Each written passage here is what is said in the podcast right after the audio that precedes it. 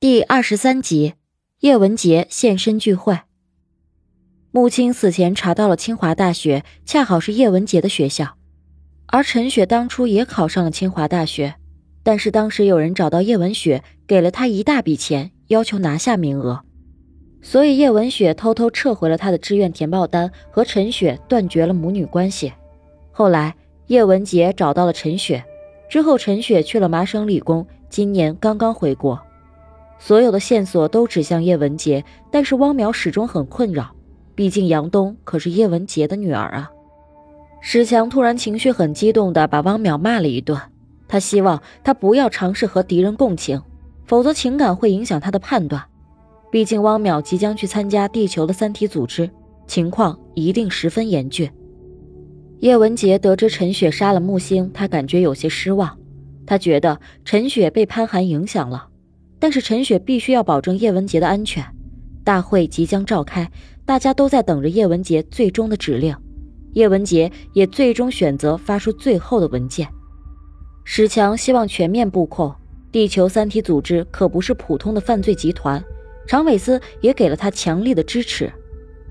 陈雪偶然发现叶文洁的电脑文件被恢复过，叶文杰说可能是不小心动过，但是他知道。这是杨东无意中看到了他的电脑关于地球三体组织的文件。汪淼去参加聚会之前，史强千叮咛万嘱咐，让他小心谨慎。汪淼心事重重，却还不忘和他开玩笑。随后，汪淼独自开车去了邮件里通知的地址。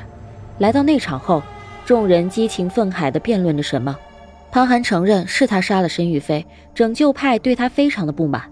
但潘寒却告诉他们，统帅属于将领派，大家并不相信，甚至希望全球起义。场面混乱的时候，统帅到了。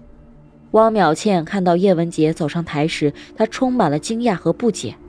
潘寒违反了组织纪律，他却希望叶文洁能够明确自己属于将领派，但是叶文洁拒绝了，因为将领派真正的纲领与他不符，他们希望消灭全人类。是潘寒和伊文斯他们自己的目标，他们一开始就欺骗了大家。降临派截留了主的消息，还在第二红岸基地发送了大量未经审核的内容。申玉飞曾经是降临派的核心，但他的内心确实是一名坚定的拯救派。降临派的证据就是他提供的。叶文杰决定彻底解决降临派的问题。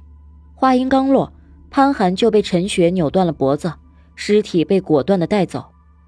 目睹这一切的汪淼眼中被惊讶和恐惧占领。随后，叶文洁看向他的方向，他向大家介绍汪淼，他从事的纳米研究是主首要在地球上扑灭的技术。汪淼冷静地问他为什么。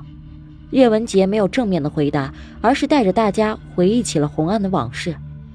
红岸往事刚刚开始，当时对外星文明的探索举步维艰。雷志成带着叶文洁去了杨卫宁的办公室。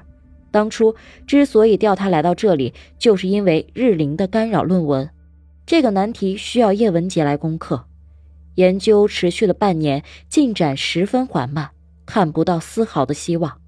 叶文洁的研究一度陷入了迷茫。叶文洁始终想不明白，为什么杨卫宁再次出现在他的身边。